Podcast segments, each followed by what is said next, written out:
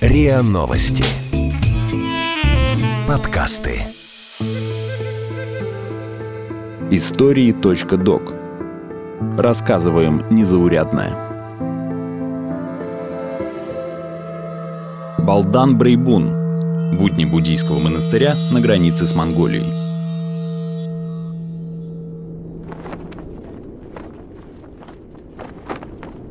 Все, что пришло в эти земли из Золотайских гор с запада. Русские колонисты, технологии и даже старенький «Жигуль» – все западное. Лишь религия Будды, прямиком из Тибета. Так говорят здесь, в колыбели российского буддизма, прямо на границе с Монголией. Первые мантры зазвучали на этой земле, именно в Мурочинском Дацане – Корреспондент МИА «Россия сегодня» Антон Скрипунов провел один день в удаленном от больших городов буддийском монастыре. Узнал, как монахи достигают нирваны с топором в руках. Часть первая. Земля чудес. Впервые оказавшись в Бурятии, очень трудно представить себе масштабы региона. Как говорят местные в Улан-Удэ, Мурочинский Дацан находится под Кяхтой. Это недалеко, Спустя три часа дороги на пограничном посту офицер ФСБ говорит то же самое. «Недалеко отсюда, поверьте мне, я родился и вырос здесь». Объясняет, когда ехать. Попытка найти монастырь на карте в смартфоне успехов не принесла. Оказалось, недалеко — это 75 километров вдоль границы. Пейзаж за окном машины постоянно меняется. То золотые от солнца озера, то бежевые из-за песка и пожухлой травы холмы — то темные сосновые леса с ярко-зелеными крапинами, распустившимися на березах листьями. Через 50 минут после кяхты видим табличку с надписью «Дацан Балдан Брейбун», он же Мурочинский, по одноименному селу. По улице идут два низкорослых мужичка-бурята с загорелыми лицами. Идут молча, смотрят в землю. Из-за угла выкатывает машина и, поравнявшись с ними, останавливается – из нее выходит подтянутый мужчина в темно-оранжевых штанах и кофте. Завязывается разговор.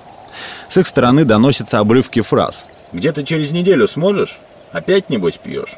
Вышедший из автомобиля протягивает мужичку тысячерублевую купюру со словами «Только не пропади никуда». Это Жамсо Аранжапов, главный по хозяйству или, как здесь говорят, засак лама. Ему нужно закончить работу над ступами, которые стоят в Дацане а профессиональных штукатуров в окрестностях мало. И этот мужичок один из них. Жамсо не громко, но четко говорит. Мы стараемся трудоустраивать местных. Кто-то готовит на кухне, кто-то помогает с ремонтом. Без работы никто ведь не хочет сидеть. Да и сами обитатели Мурочинского Дацана как-то не вписываются в типичные представления о буддийских монахах, которые непрерывно медитируют в позе лотоса. Здесь куда чаще встречаешь монаха с топором или стремянкой – Жамсо замечает. Мы бы с радостью занимались медитацией и чтением мантр, да только времени на это мало, столько всего нужно сделать. А зачем нам нанимать кого-то, как, например, заведено в некоторых монастырях Индии? Мы что, не мужики? Сам Жамсо здешний, как и остальные 14 лам Дацана. Село Мурочи менее чем в километре отсюда. Аранжапов говорит, что стал монахом почти случайно – 1994 году он был одним из строителей возрождающегося Дацана. Познакомился с 24-м пандита Хамба Ламой, духовным лидером российских буддистов, Дамбой Аюшеевым. Именно он возрождал буддийскую обитель. А основал ее в 1730 году первый пандита Хамба Лама, местный житель Дамба Таржо Заяев. Он вернулся из Тибета и начал проповедовать среди бурят. А потом Рядом с будущим монастырем нашел камень, на котором, как верят буддисты, чудесным образом проступила мантра «Ом Мани Падме Хум». Это, как считают верующие, знак того, что бурятская земля – место святое. Камень называется Рамджун Ариабола. Часть вторая. Поймать шпиона. Утреннюю перекличку собак и рев коров, которых выпустили пастись, прерывает раскатистый звук конха, ритуального инструмента из раковины моллюска. Значит, пора идти на молебен, или, как здесь говорят, хурал. В обычные дни ламы служат молебны по очереди. В празднике собираются все вместе. Но сам хурал должен совершаться ежедневно. Молитва обо всем живом не может прерываться. Монахи читают мантры только в свободное время, когда не делают что-то по хозяйству и не принимают людей. К ним ежедневно приходят из окрестных деревень за помощью, духовной и физической. Ламы не только гадают и совершают молебны, но еще лечат с помощью всяких снадобий, иглоукалывания и массажа. К ним обращаются даже старообрядцы, живущие в 10 километрах от Дацана. Бывает, приходится помогать и пограничникам. Однажды они поймали двух нарушителей, а те говорят только на тибетском.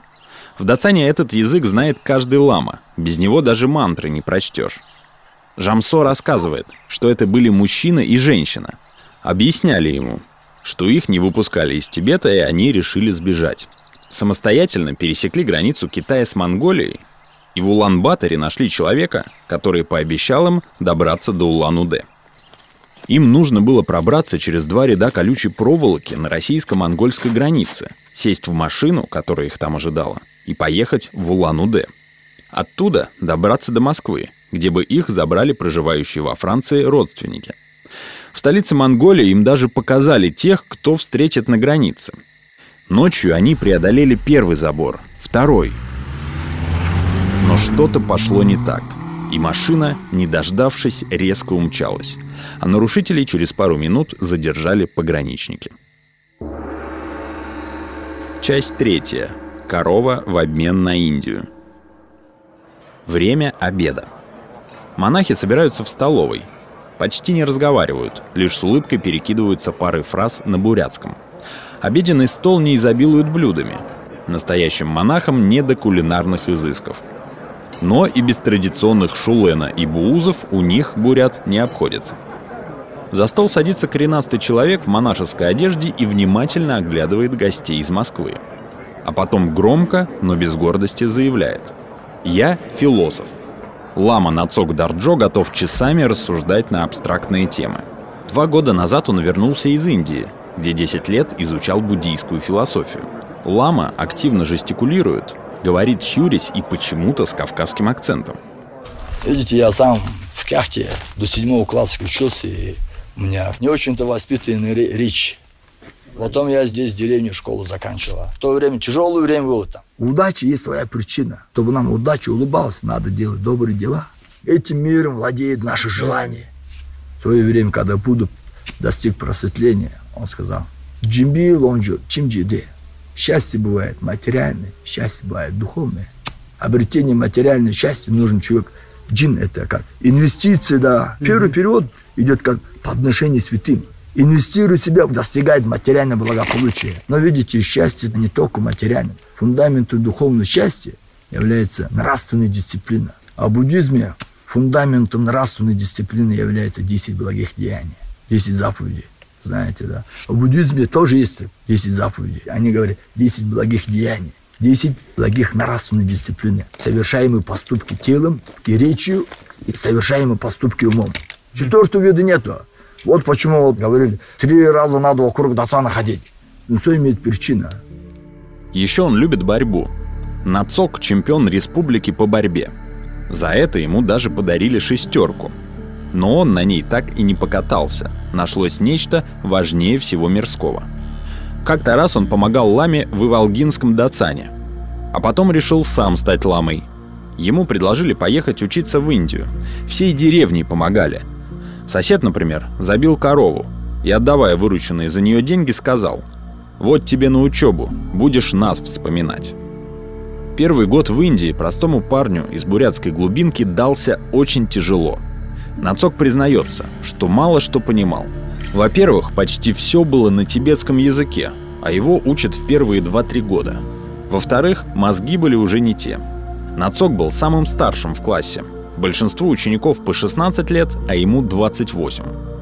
Там же Нацок принял монашеские обеты, причем от самого Далай-ламы. Потом вернулся сюда. Братья помогли построить деревянную избу. В Дацане каждый лама живет в собственном деревянном доме. Часть четвертая. Плод труда.